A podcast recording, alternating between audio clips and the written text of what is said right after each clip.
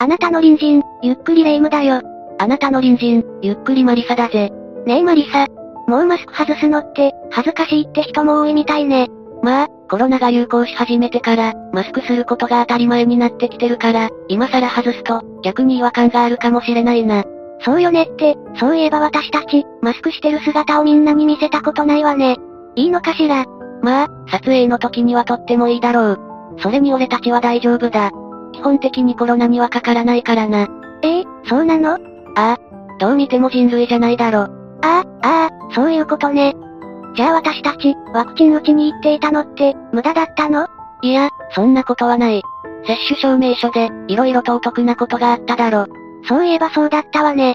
確かにそこ、大切よね。旅行とかお店の利用とかで、結構いいことあったわね。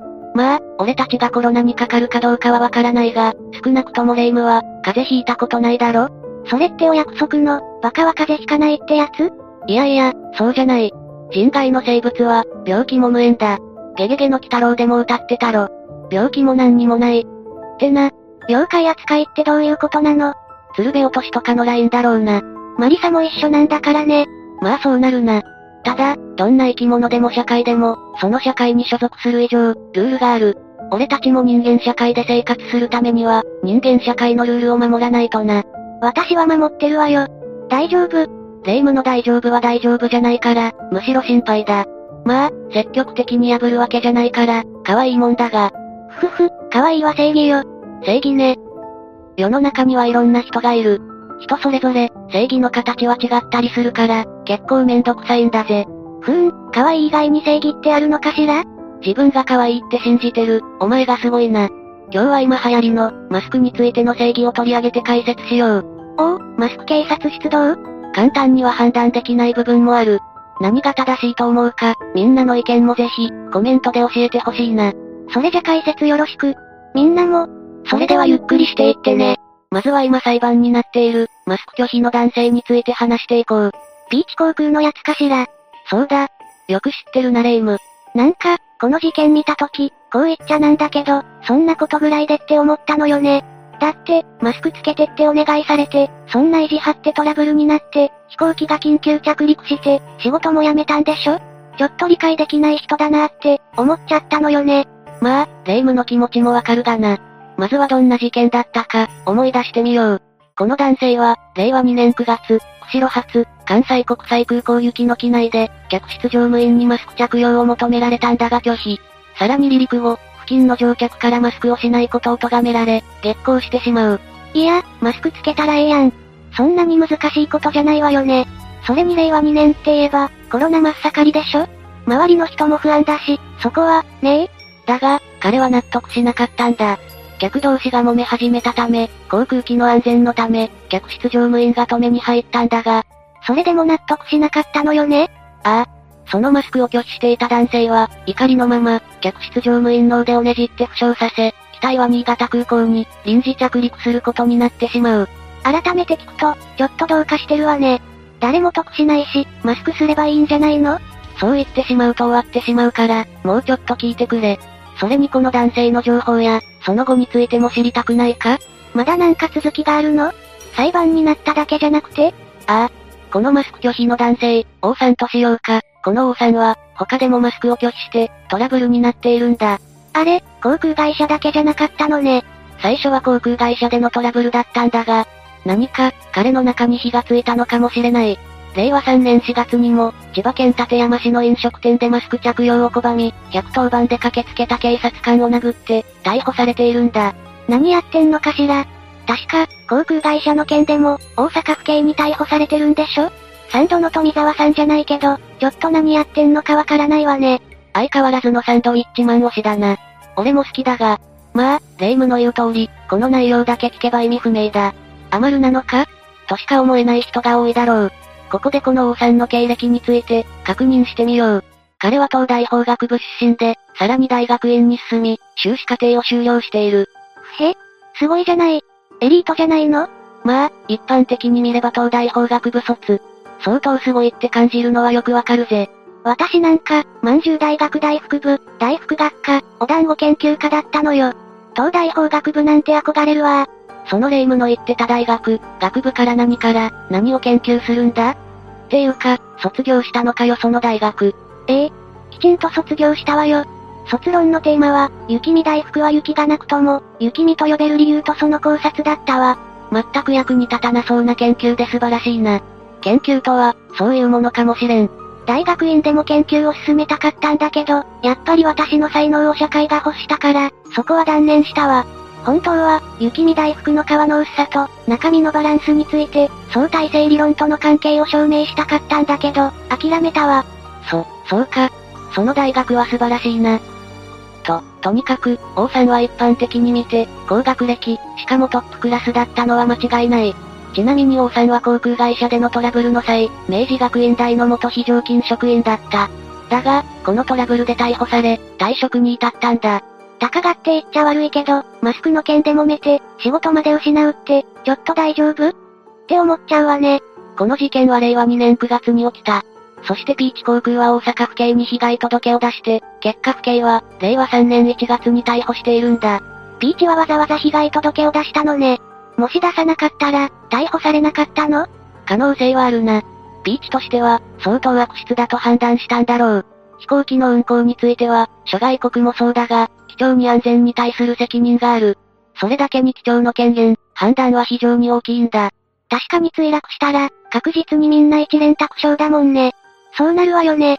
ピーチ航空のトラブルも、内容を確認すると、航空会社はかなり譲歩していると思うぜ。まず CA からのマスク着用を、再三要請されたんだが、かくなに拒否している。王さんがマスクを拒否し、さらに席の移動も拒否したため、周囲の座席の乗客は、座席を移動することになったんだ。この時点でかなりめんどくさいわね。そしてこの中のやりとりで王さんは、侮辱罪に当たる。謝罪させろ。と、大声を上げて詰め寄ったり、CA の腕をねじり上げて、軽傷を負わせたりしたんだ。暴力はダメよ。これは悪質よね。これらのことから、安全に運航できないと判断したピーチ航空は、新潟空港に緊急着陸し、王さんは強制的に途中降機させられている。これは機長の判断だから、仕方がないんじゃないの？っていうか、他の乗客も偉い迷惑ね。そもそも格安航空会社で、何要求してんのよ。結局、威力業務妨害と傷害、航空法違反の疑いで逮捕されて、今裁判をしてるんだ。この間判決が出たのよね？ああ。この裁判で検察側は、画力を押し通そうとして乱暴狼藉を働いた、極めて悪質な事案。ピーチアビエーション事件では、模倣犯がすでに出ていて、判決次第では今後も、模倣犯が出てくることが危惧される。自発的な改善構成は到底期待できない。刑務所で徹底した構成が必要で、執行猶予は法秩序に有害でしかない。すべて否認し、虚偽の供述に及ぶなど反省は全くない。などと指摘し、懲役4年を求刑していた。かなり悪質だって主張ね。そんなにだったの？王さんの主張だがこうだ。マスクをしていないからといって忌避し、排除するのは本当に正しいのか。このように話して、起訴内容を否認したんだ。またこれまでの裁判で、弁護側は無罪を主張していたんだ。いやいや、トラブルの原因は自分じゃないの？無罪って、ちょっと無理じゃない？また、王さんはいつも、マスクなしで出廷し、意見陳述ではこう言っていた。ピーチの機内でマスクを着用しなかったことを、誇りに思っている。正しい無罪判決を賜りたい。なども述べているんだ。誇り？誇りって何？ちょっと何言ってるかわかんないわね。まあ、大半の人にはわからない主張だろうな。結局令和4年12月14日の判決で、大阪地裁は、犯行を積み重ね、自らの行為を顧みなかった。と指摘した上で、暴行の程度は大きいものと言えない。などとし、懲役2年、執行猶予4年の判決を言い渡したんだ。じゃあ有罪になったのね。まあ、当然といえば当然なんだろうけど。王さんは判決についてこう言っている。閉廷直後に、まるで何の論理もない後付けで、中世の魔女狩り裁判だ。改めて私は無罪です。天と地がひっくり返った判決だ。到底容認できません。などと叫んだんだ。魔女狩り？どういうこと？大丈夫？さらに平定王さんは、非常に誤った判決。到底容認できない。などと話していて、弁護士と相談して、控訴するかどうか、検討するそうだ。うーん、正直ちょっと、理解しづらいんだけど、そうだな、世間の多くの人は、ちょっと理解できないだろうな。ただ、彼の主張としては、マスクを強制されるのはおかしい。というものだ。これ自体はおかしいことじゃない。ただ、TPO を考えると、今回の事件は、ちょっと無理があるだろうな。例えば飲食店などで、ドレスコードのあるお店があるだろ？そこでドレスコードに合わないお客さんが来た場合、お店が断ることはあると思う。少なくとも、そのこともお店の自由ではあるわけだ。そうよね。高級レストランに、短パン、サンダルで行かないわよね。しかも今回の件は、それ以上に厳しいルールがある、航空機の中での出来事だ。指示に従わない乗客、いや、その時点でも早乗客ではないな。排除されるのは仕方がないだろう。独自理論を持ち出す時点で、他のケースでも、同様の主張をする人物と判断されるだろう。当然、安全性に疑義が生じる。ビーチ航空の行動は、やむを得ないだろう。そうなるわよね。マスクを OK にしたら、もしかしたら、暑いから全裸になる。とか言い出すかもしれないものね。まあ、少なくとも、航空会社の指示に従わない人間。それだけは間違いないだろうからな。でも、どうしてそこまで、意固地になってるのかしら？一つの原因として、このようなことが囁かれている。まず、彼は東大大学院で、博士課程に進んだものの、博士課程は修了していないんだ。どういうこと？修士課程に続き、博士課程に進んだものの、博士課程の論文が通らず、博士にはなれなかった。このことが彼の考え方、認知に影響を与えているのでは？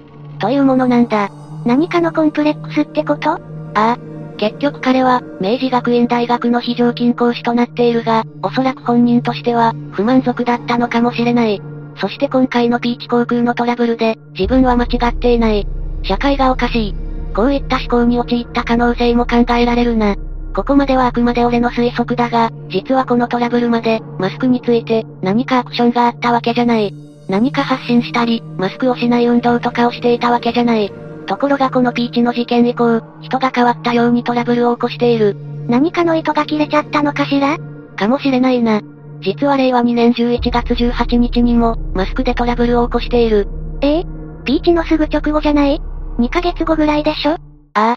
場所は長野県松本市にある、伊藤園ホテル、浅間の湯だ。このホテルのビュッフェ形式の食事で、トラブルを起こしている。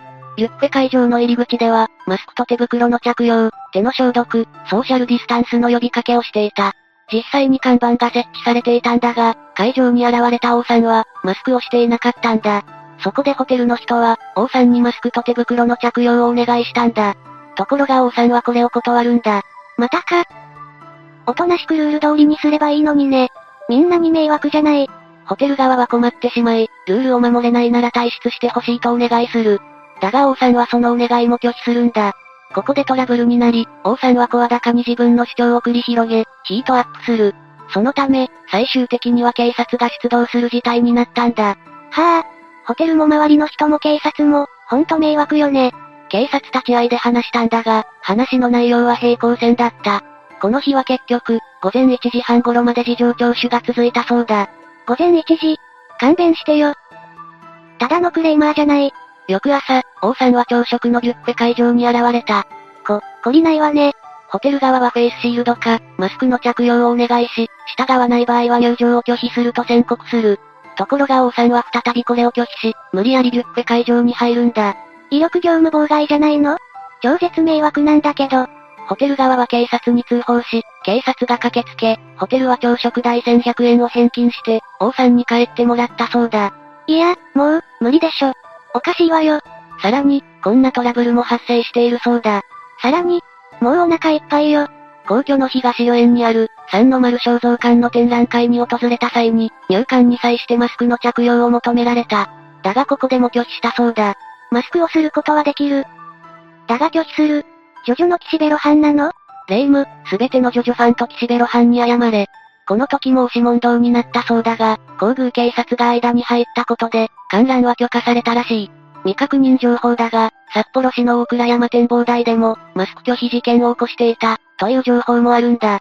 もはやマスク拒否おじさんっていう言葉が、最適解ね。おじさん好き霊夢としてはどうだ？私が好きなのは、中身もおじさんよ。中身が子供じゃ、お話にならないわよ。まあ、霊夢にも選ぶ権利はあるからな。最後は2021年4月10日に、警察官を殴った事件で逮捕されている。もう驚かないわ。開いた口が塞がらないわね。とりあえず、もう少しの間、塞いどいてくれ。これは千葉にある飲食店で、マスクを着用せずに飲食店側とトラブルになり、飲食店は王さんを入店拒否にしたんだが、当然揉めたのよね。ああ。そこで飲食店が警察に通報し、駆けつけた警察官を王さんが殴ったということで、逮捕されているんだ。なんなのかしらね。ここからは俺の推測だから、そのつもりで聞いてくれ。彼は非常に自己評価が高い。まあ、当然東大卒、大学院にも進んでいる。周りからも、そういう風に見られ続けてきただろう。だが最後の最後で、博士号の取得に失敗している。このことは大きな挫折だったに違いない。自己評価が高い分、このことは非常に大きかっただろう。確証バイアスも働いているからな。確証バイアス？まあざっくり言うと、確証バイアスは無意識に発生する思い込みのことで、自分がすごいという証拠ばかりを集めて、自分ができていないという事実を無視することだな。当然東大大学院まで行くんだ。すごい努力家だったのかもしれない。だが、努力が必ずしも評価されないのが社会だ。うまくいかないこともあるだろう。そうよね。ダイエットしても、全く体重が減らないこともあるものね。霊夢は消費カロリーの倍食べてるからな。まあ、ともかく、彼の中では正しい自分。周囲の間違った評価になっていったのかもな。そしてそれが、マスクのトラブルで吹き出した。おそらく自分を英雄視して、間違った社会に対して、是正してやってるつもりじゃないだろうか。超絶迷惑なんだけど、一人でやってくれないかしら。彼の中では、自分が正義であって、周りの人々が、愚かな民衆なのかもしれないな。俺たちは従順にルールに従う、哀れな人々なんだろ。もしかしてマリサ、マスクしない議員とか、マスクしない百貨店の客とかも、基本は同じだろうな。少なくとも、何らかのストレスやコンプレックス、認めてもらえないフラストレーションを、マスクという、わかりやすいアイテムを通して、自己肯定感を満たそうとしているんじゃないのか？俺にはそう思えるんだがな。確かに幸せなら、マスクするぐらいどうでもいいもんね。そんなことで揉めるぐらいなら、マスクした方が全然楽だし、他の人にも迷惑かけずに済むものね。マスク拒否族に共通するのは、自己評価に対する世間の評価とのギャップ。それを埋めるための攻撃性だと思うぜ。本人たちは気づいていないし、絶対に認めないだろうけどな。マスクつけろよって言われたら、うるさい。俺に命令すんなってこと？アキラの鉄を見たいね。鉄をもコンプレックス抱えてたと思うけど、同じかしら？アキラか。懐かしいな。名作だぜ。しかしどうかな。そのあたりの判断は、視聴者のみんなに任せるとしよう。しかし、本当に迷惑よね。マスクぐらいでそんなに切れなくてもいいのにね。そのぐらいってのも、着火するきっかけになるから、注意しとけよレイム。例えば、お前が大事に置いてるプリンを俺が食べて、プリンぐらいって言ったらどうする？万死に値するわね。覚悟しなさい。落ち着けレイム、食べてないから。ふう、私の中の修羅が、目覚めそうになったわ。しかし、マスクさんみたいな人にならないためには、どうすればいいのかしら。イーロンマスクかよ。まあ、自分自身を客観的に見ていれば、大丈夫じゃないか？客観視ね。難しいのよね、そういうのが一番。大丈夫だ。俺たちは自分が、大福や饅頭と呼ばれることに、全く違和感を覚えない。つまり、全く問題ないだろう。そうなのねえよかったのよ。ねえああ。これからも、胸を張って生きていこう。私たちの胸って、どこにあるのかしら？霊夢には見えないのか？大丈夫だある。そ、そう？マリサがそう言うなら信じるわ。よくわからないけど、どこが胸なのかしらそれじゃ、今日はそろそろお別れだ。あ、おほん、みんな今日も見てくれてありがとう。私の胸、どこにあるかわかったら、ぜひ教えてね。視聴者のみんなの隣にも、残念ながら、恐ろしい胸のない隣人になってしまった人間が、住んでいるかもしれない。私たちみたいないい隣人だけじゃないわ。もし、私の胸がどこにあるか、知ってる人いたら、ぜひ教えてね。じゃあ、次回までのお別れだ。それまで皆が、無事に過ごしていることを祈ってるぜ。それじゃ、次回も私たちの隣人として、ゆっくりしていってね。